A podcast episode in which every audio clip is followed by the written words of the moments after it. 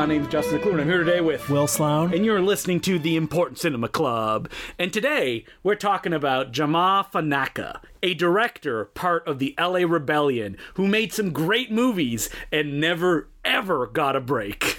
You probably haven't heard of him, although maybe you've heard of one of his most famous movies. That is 1979's Penitentiary. Or Penitentiary 2 with Mr. T, who at one point it sounds like he goes to cancer. Or 1987's Penitentiary 3 from the Cannon Group. It was very well reviewed in cult flicks and trash picks. I remember that. They were a big fan of Penitentiary 3. These movies were substantial independent hits, especially the first one, and Jamaa Fanaka was one of the few black filmmakers making not just substantial hits, but any sort of movie in the late 70s, early 80s. You told me an amazing statistic that in, I think, the year 1980, uh, the only Hollywood movie to have a black lead was Stir Crazy. Yeah, with Richard Pryor. And he was just like the supporting lead as well. But you know, if you only know Jamaa Fanaka from the Penitentiary trilogy, which are uh, exploitation films, they're films about uh, uh, boxing in prison. One of them has Mr. T in it. You may not understand what sort of filmmaker Jamaa Fanaka was or could have been. And before we go back and explore who he is, the other thing that you may, may know Jamaa Fanaka for is his 1975 film Welcome Home, Brother Charles, which is famous for being a movie about a black man with a giant four foot penis that kills and strangles people. Whoa, four foot? More like 14 feet. It goes across the room and strangles that guy. Uh, you're right. I mean, look, look. Hey, that's a big difference in semantics. I mean, look. I'm just so used to you know having an enormous dick that Yeah. sometimes I, I, I maybe I, I lowballed it a little bit. You know. right. I mean, Fanaka, what's fascinating about him is that he was part of the LA Rebellion, but he's often left outside of it when people talk about it. And, you know, before we talk about his history, we should talk about the LA Rebellion a little bit. because I think this episode, I mean, it sounds like we're having fun here. It mm. sounds like we're, we're laughing, watching goofy exploitation films. But this this week was a little bit sad for me because mm-hmm. this feels like a week of uh, talent unrealized, of institutional racism, of the sorts of stories and the styles of storytelling that do not go recognized.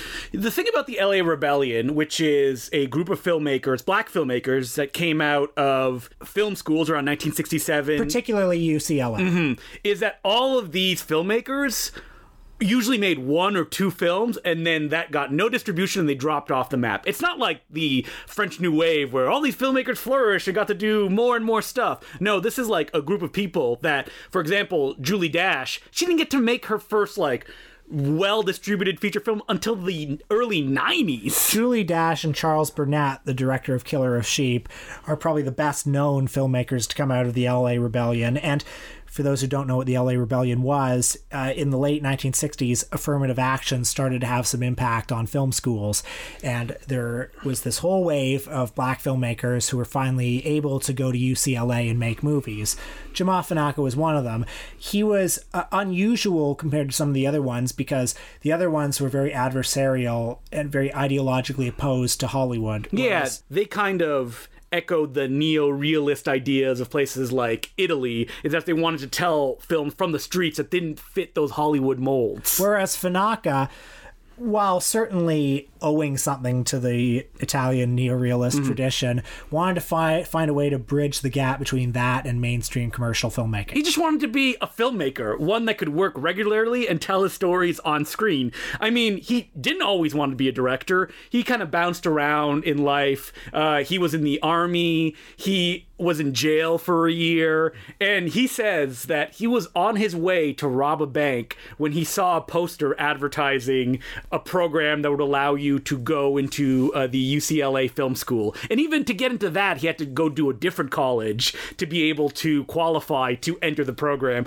And when he did, oh man, all he wanted to do was make films. We've been talking about movies about uh, boxing in prison, about Mr. T, about uh, a big killer penises. But again, don't want to give you the wrong idea of Jamaa Fanaka. In UCLA, he made two movies that uh, are, are, you know, i i- it's crazy that they're both released by Vinegar Syndrome, Mm-hmm. who specializes in exploitation movies. When I first saw Welcome Home, Brother Charles, I was a little frankly disappointed the first time I saw it because it was totally not what I was expecting. Well, I mean, even the second one, Emma Mae, had a different title when it came out. It was, Uh, Black Sister's Revenge. which is an insane title for this movie. And Welcome Home, Brother Charles also went by the title of Soul Vengeance because, you know, the history of African American filmmaking. In the silent era, you had fil- filmmakers like Oscar Micheaux, uh, who were able to, you know, make independent films for the circuit of black theaters, particularly in the Deep South. And they never played outside of those theaters, but he was able to go from town to town and make a meager living off of it. And then once that dried up in the early sound era, there were basically no African American filmmakers until uh, the black exploitation wave of the late '60s, early '70s. Melvin Van Peebles, yeah, Sweet Sweetback's baadasssss song. Ossie Davis, and then and then that was kind of swallowed by Hollywood, and it was white filmmakers that turned around and started to tell those stories in the most exploitative ways that they could. I mean, Fanaka hated the label black exploitation because that kind of denoted something lesser to him than the films that he was making. by about 1975, when he was making these movies, the black exploitation boom had fizzled out, and again, there were, there were basically no no black movies being made, uh, at least in in a sort of mainstream way, until I don't know the, the late 80s, until kind of Spike Lee. Yeah, pretty much until Spike Lee, any kind of filmmaker who worked with regularity. Yeah. I mean, so his first film, Welcome Home, Brother Charles, came out of the fact that he had a project that had to be like a five minute sound film in school, and he turned around and decided, you know what, let's make it feature length.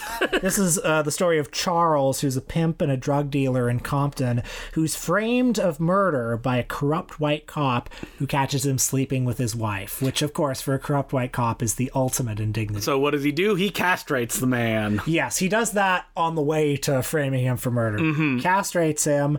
Charles goes to prison, and the scene where he's in prison is quite extraordinary. It's represented through a number of black and white stills and sort of an intense soundscape. He comes out of prison. Uh, professes to be a reformed man, wants to wants to get on the straight and narrow, but he also wants to avenge his both literal and symbolic castration. I mean, the symbolism is pretty heavy here. I mean, he does get his penis reattached, but something went right because now he can hypnotize white women and make love to them and also use it to kill the people that wronged him. Now, I say that, and if you put that on the back of the box, young Will, that's why he was disappointed because that is Yes. not the core of the movie. For about like an hour and 10 minutes, it's mostly uh, Charles trying to reintegrate into society, seeing how things have moved on in the three years that he was gone. Yeah, I mean, it's much more of a kind of. I mean, this has always been marketed as a black exploitation movie. Mm-hmm.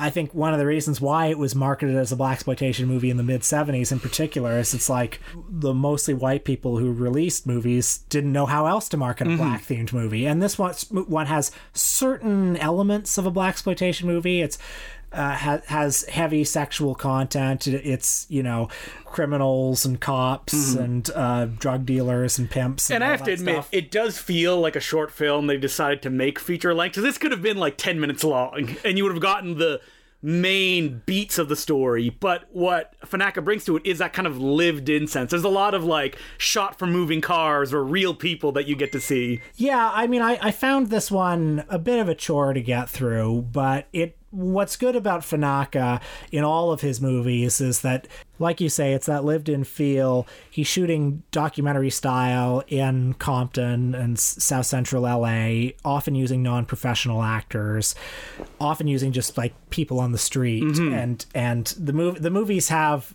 a bit of a time capsule quality, as great exploitation movies often do. And he got Welcome Home, Brother Charles distribution with the same distributor that did Sweet Sweetback's Baadasssss Song. Okay. And they renamed it Soul Vengeance and put it out. But because he's an independent filmmaker, he obviously was not offered contracts right there. Wait, I say independent filmmaker, I mean uh, black filmmaker. Yeah. Uh, well, his his next one, which was also a student film, Emma Mae, also Hmm. known as uh, Black Sisters Revenge. I mean, this has also typically been marketed as an exploitation movie, and it is a bonus feature on the Vinegar Syndrome Blu-ray. Let's be honest. This should have been the main film, and Welcome Yeah. Home, Brother Charles should have been the bonus film. but I mean, this one I guess is harder to market than Welcome Home, Brother. Charles, because it doesn't have somebody with a giant killer penis in it. That's right. Uh, it's again often marketed as a black exploitation movie, but really it's a rambling character study about Emma Mae, played by a UCLA student named Jerri Hayes, who hmm. gives an Her only role. extraordinary performance. Mm-hmm. Should have led to bigger things. She plays a, a southern, a young southern woman who comes to L.A., where her family home is after her mother dies. She goes to live with her aunt and uncle and a whole mess of cousins. And she's presented from the get go as kind of like a hayseed, like, oh, the big city. Like, are you going to be able to handle what goes on around here? But quickly, she just proves herself that, yeah, I'm from the country and we have to deal with some really bad stuff there. She beats somebody up right from the get go who kind of gets in her face and already gains the trust of this community and her family and starts making friends. uh, the family sort of uh, i mean they're busy Mm-hmm. they sort of pawn her off on this local tough guy bit of a hoodlum bit of Yeah. a drug dealer something of a leader in the community and she becomes his girlfriend he gets arrested thrown in jail she has to get bail money to get him out uh, starts a car wash Mm-hmm. uh, which you know uh, Get shut down because people don't like um, non whites doing any kind of business. quickly it becomes a movie you realize about failure of all the systems you know like Mm-hmm. But it, it, the fact that it is so sprawling and has such a magnetic, changing performance in the center that is not only learning stuff but also revealing itself, I think is why it works so mm-hmm. well. I mean, there's some rambling asides in this movie as well, like all of Fanaka's pictures have, but I think that this one they feel more important than mm-hmm. anywhere else, mm-hmm. mostly because it's all kind of centered by Jerri Hayes' performance as Emma Mae, who not only is someone that is proactive in the film, but she's also learning about these injustices and how she can react to them. Now, this one doesn't feel like an exploitation movie. Uh, Penitentiary does. Do you know how did he how did he get to Penitentiary? So I think that after Emma Mae wasn't a big success for him, he made his money back, and by that I mean his parents' money. Uh, the first four films that he made. Uh, Welcome Home, Brother Charles, Emma Mae, Penitentiary, and Penitentiary 2. He could not get any outside funding for it, so it was his parents had to put up their life savings each time Oh to God. pay for the movies.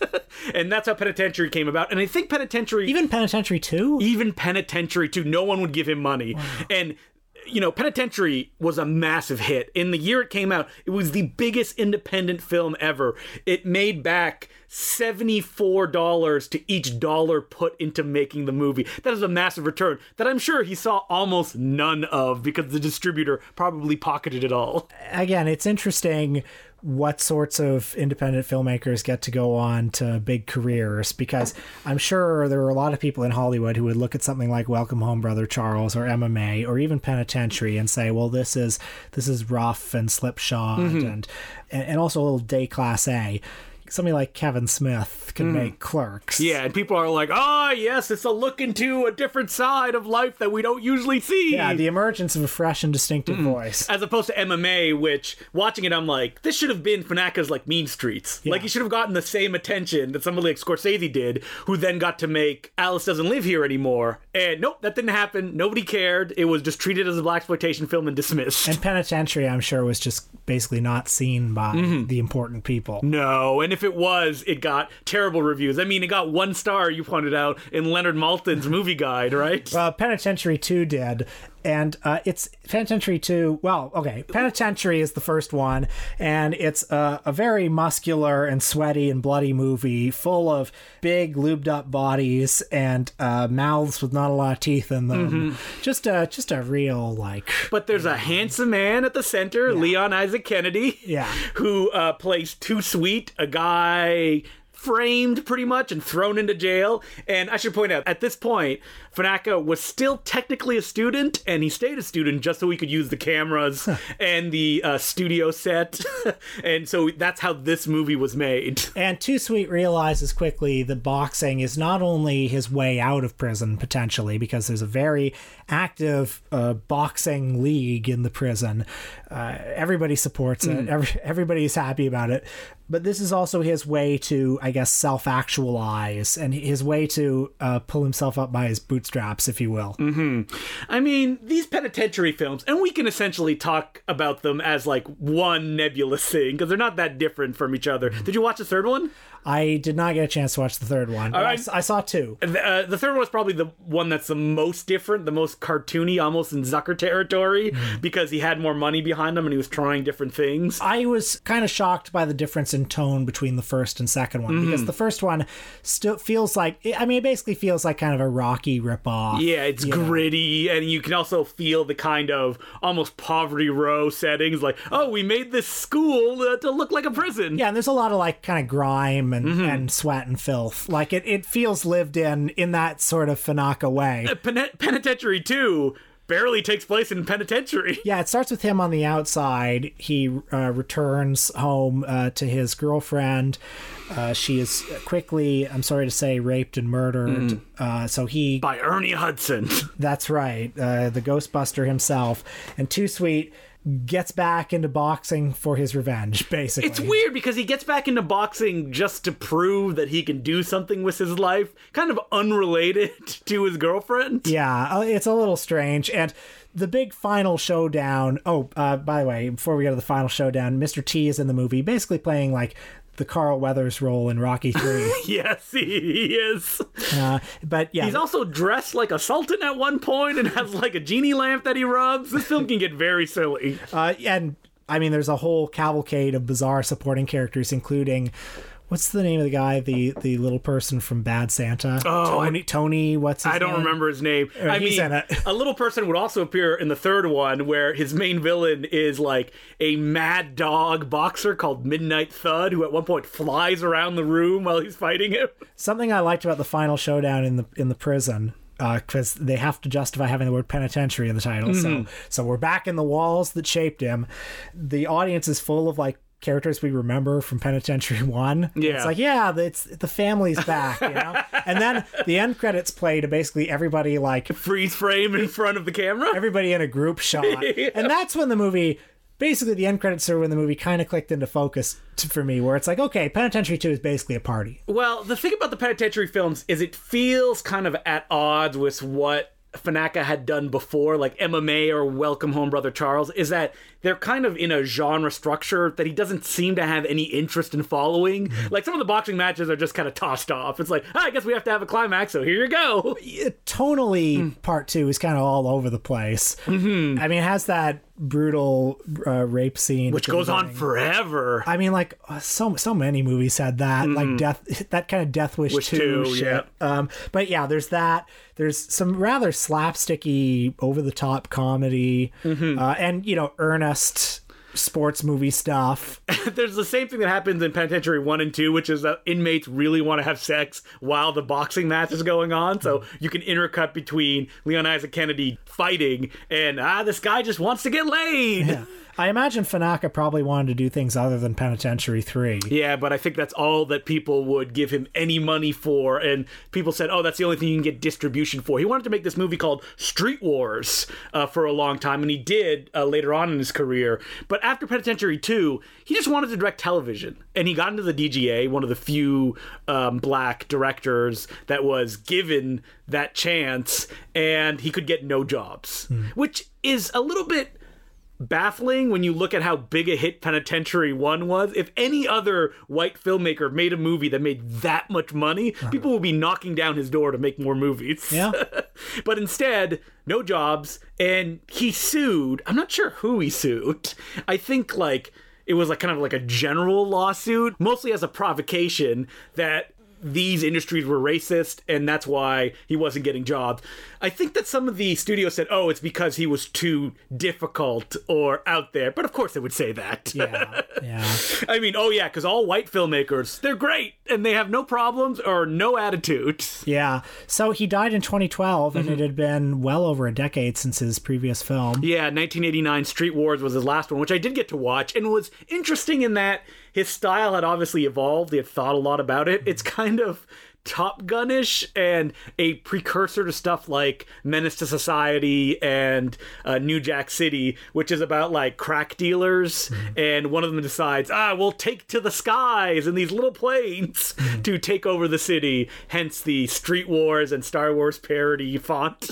And the LA Rebellion is something that I feel like only like it only came into focus for scholars long after it had happened. There was nobody who was sort of writing about it at the time. Well, none of the films got any distribution. Like Killer of Sheep was a famously unavailable film. Mm-hmm. Daughters of the Dust Yeah. had a big revival recently. So all these filmmakers, they made pictures that people just dismissed mostly because they were black filmmakers didn't give a chance and then they couldn't really work that much. i mean charles burnett struggled for a long time a lot of these filmmakers worked in television here or there By the way, Charles Burnett was a camera operator on Welcome Home, Brother Charles. Yes, he was. He uh, Charles Burnett was kind of like a cinematographer who would work on a bunch of projects.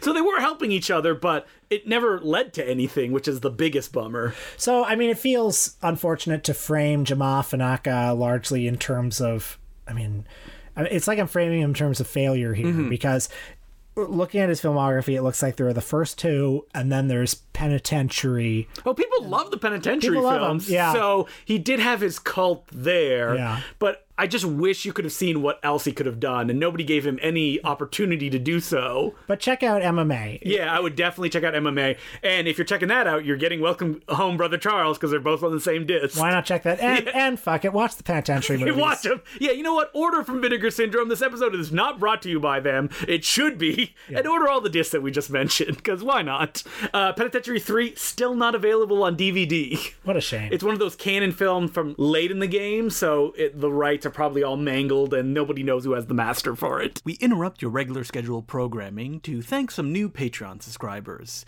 like Noah Hacker, John Furter, Mert, and another John. Thank you so much for becoming subscribers. As I say every week, we could not keep doing this without you. If you as well would like to become a subscriber, you can check out our 150 plus episode back catalog of Patreon episodes, each one over 20 minutes about a little bit more esoteric riffing type subjects. You can do so by going to patreon.com slash the important cinema club.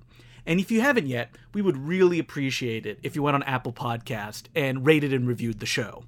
I was looking at the uh, stats recently, and the highest we've ever been in the United States TV and film podcasting chart is on February 8th, 2020. We were 159th. So if you could help us get even higher by rating, reviewing us, sharing the podcast with everybody you know, it would be very helpful. And if you want to hear from me and Will on day to day basis, Will Sloan on Twitter is at Will Sloan ESQ, and I'm at Decloux J, D E C L O U X, and the letter J. And now, back to your regular scheduled programming. Do we have any letters this week? We do have letters. As per usual, you can send us uh, questions, comments at Important Cinema Club Podcast at gmail.com. It goes, Hello, Justin and Will. Have you ever experienced a case of music reuse in film? I was watching 48 Hours and was struck by how its steel drum and synth heavy soundtrack was nearly identical to that of Commando, a beloved film of mine. Turns out it was the same composer on both films. I believe that's James Horner who wrote both scores, who would famously recycle his music all the time. But it got me thinking are there any instances that stand out to you of copy paste composing? I know that Will has expressed his distaste for the repetitive work of John Williams in the past. you, you came out against John Williams at some point? Ah, that sounds like something I'd say. yeah, I couldn't remember you know. saying that on this podcast. You know. I don't know if it's distaste so much as I was just making a humorous observation Mm-hmm. that all of his scores sound the same. But you know, some of them, some of them I like. Danny Elfman, Hans Zimmer. Yeah, exactly. Yeah. Danny Elfman. La la la la la la la la la la la la la la la. and that many of the films you covered in the Cüneyt Ar- Arkin Turkish film episode straight up used copyrighted tracks from more famous movies. But are there any other instances of music reuse in films that stand out to you? Keep up the great work, Zenik. Yeah, I remember seeing The Artist all those many years ago. Vertigo. Vertigo. I remember there was that moment when some very familiar music started playing, and I was trying to figure out what the hell is that. I've Mm.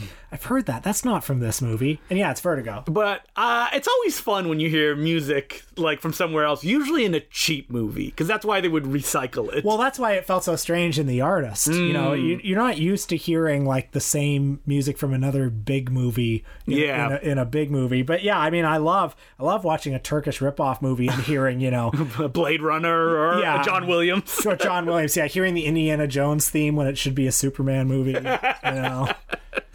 And Poverty Row would always use like public domain tracks all the time. Oh, a movie that I don't think we ever talked about on this podcast, but we showed at the Laser Blast Film Society, Furious, which is an independent. Did you see that one? We Yeah, played martial arts film. The music in that is just like a needle drop of like a Russian orchestra, not synced up to the movie, and it just plays throughout. uh, the Bride of Frankenstein music plays in just a ton of like of the real either lesser Universal horror movies or I think they sold it to like like the Phantom Creeps has the Bride of Frankenstein score, It- or or also uh, King Kong versus Godzilla, the U.S. version has the Creature from the Black Lagoon score. Right. I mean, classical music is often considered just free game for any uh, producers making a very low budget movie. And Hong Kong was also famous for recycling music, mostly because they were like, eh, nobody will notice. There's like some Western themes that show up a lot in Shaw Brothers movies. Uh, the Killer, John Woo's The Killer, has music from Red Heat in it. Yeah, or you know some of Shaun Costello's porn films. It's like I basically associate the Thief soundtrack, the Tangerine Dream soundtrack, more with Shaun Costello than I do with Michael Mann. so I think that me and Will are coming out pro.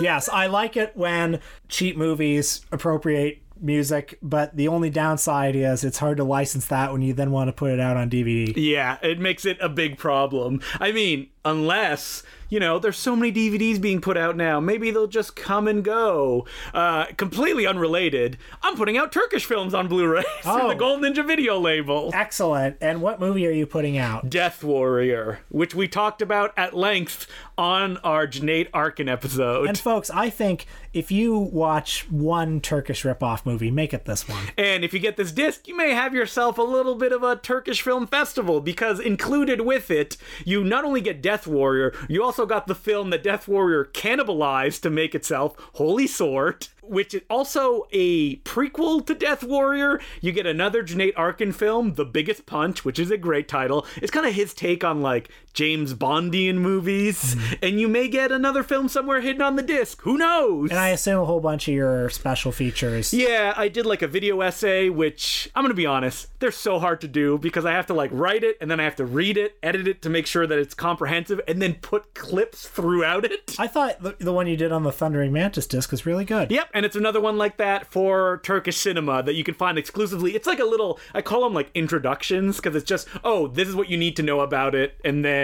you know, watch the other movies, explore more. Happy to say you and I are going to be working on another Blu-ray pretty soon. Yep, but we won't say what it is yet. it is. I'm Oh, very excited. Hey, speaking of Blu-ray news, a few weeks ago on this podcast, we mentioned that Fist of Fear Touch of Death Oh, yeah. is being put out on a special edition Blu-ray, Mm-hmm. totally remastered, beautiful new And we begged. features. we were like, how can we get how can we get involved with this? Like, And we emailed them, and they were like, "Oh, thank you for your interest. Uh, you know, hope you buy it. We'll send you screeners." And we're like, "Oh, okay. I guess we're not going to be doing anything for well, it. you know, that's fine. It's nice to be Yeah. nominated. Uh, we weren't even nominated." yeah, but uh, but they reached out and we're like, "Hey, could you guys write liner notes for it?" And we're like, "Will we?" Fuck yes.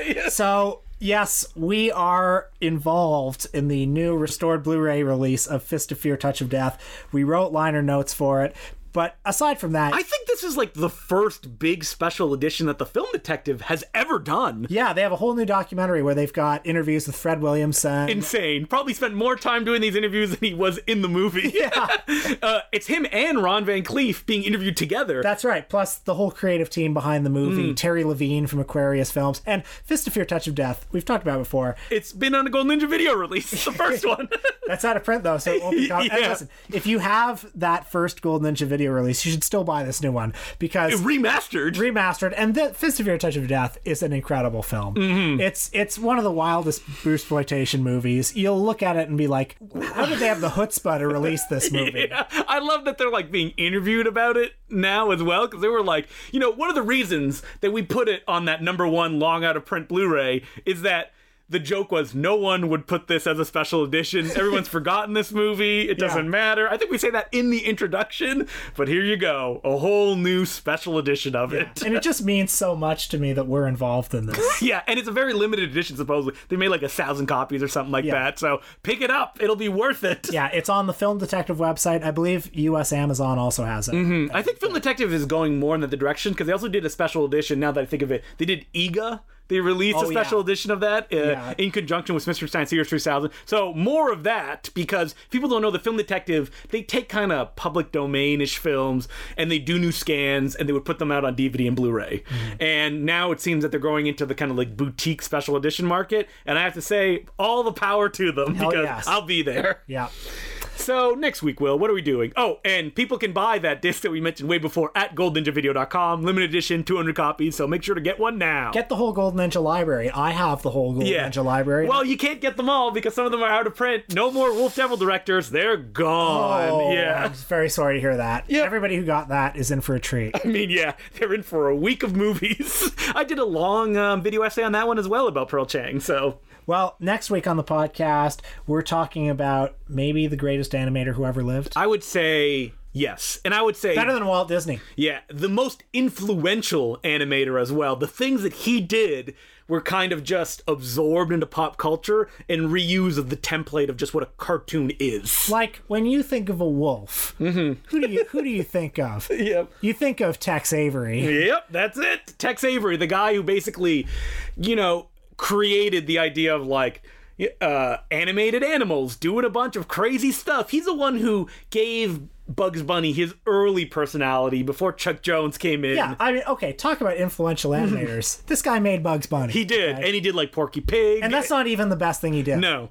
And we're talking about him. If people want to like bone up before they listen to the episode, Warner Archive just put out the Tex Avery Screwball Classics Volume 1. And the thing about Tex Avery is that he has never gotten any proper like respect as an animator on home video. Like all the cartoons that are on this, including Little Red Riding Hood, had only been available in like really crummy transfers that were done in the 90s. Yeah. And they went back and they found like uh, inner positives and do new, did new scans, and these just look beautiful. I already watched them all. I just sat down and I watched them all, so I'm really excited to dive deeper into his filmography and just talk about how important he is. I can't wait.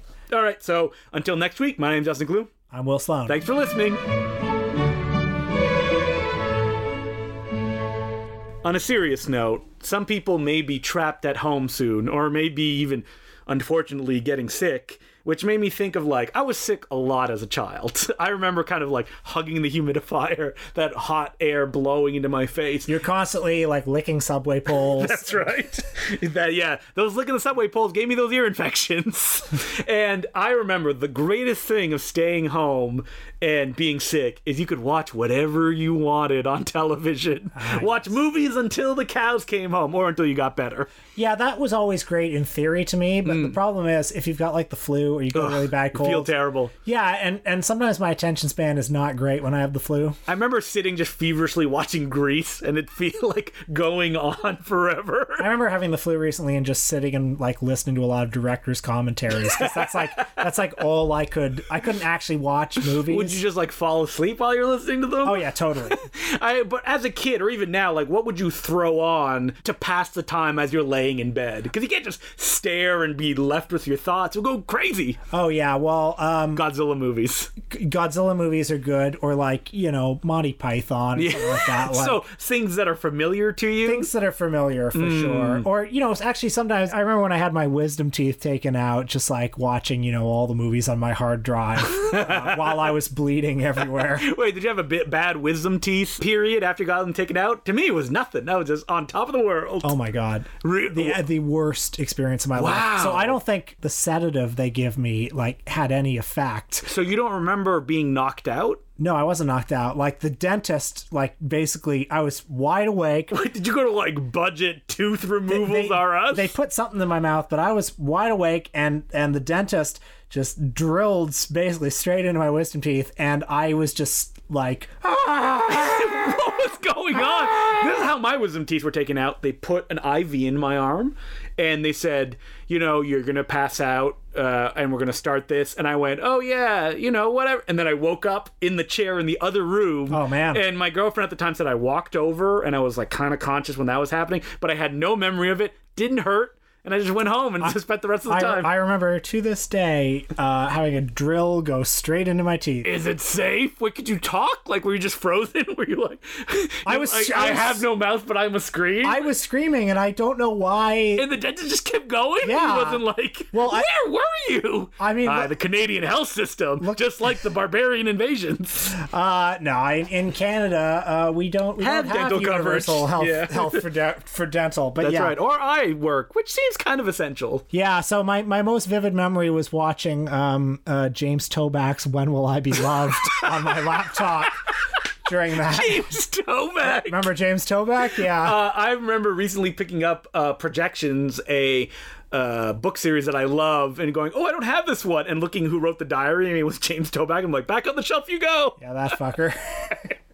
So you know what? At least it won't be as bad as having your wisdom with sounds like a horrifying. Wait, was this did this happen recently? This happened ten years ago. Oh, okay. So Al- almost exactly ten years ago. you are scaring anyone that haven't had their wisdom teeth removed. well, I'm telling you, if your doctor tells you to get it out, you should have it out. But So wait, they gave you no sedative? Like what They gave me a sedative, but um, I think they must have put it in the wrong wrong spot. I I, no, but like to knock you out. I was not knocked out. Okay, I, I think I think he put it in to like just to numb your just teeth. to numb my teeth. Yeah. Like you're like in the budget dental hut. at this yeah. point. Yeah. Well, and now I know. I guess at the time I just thought that was How it's how, supposed to how be it was done. done, and of course it hurts. Your wisdom teeth are being taken out. Oh, this has been a harrowing uh, post Actually, it's actually, I'm like shaking thinking about it. It was so awful. Is it safe?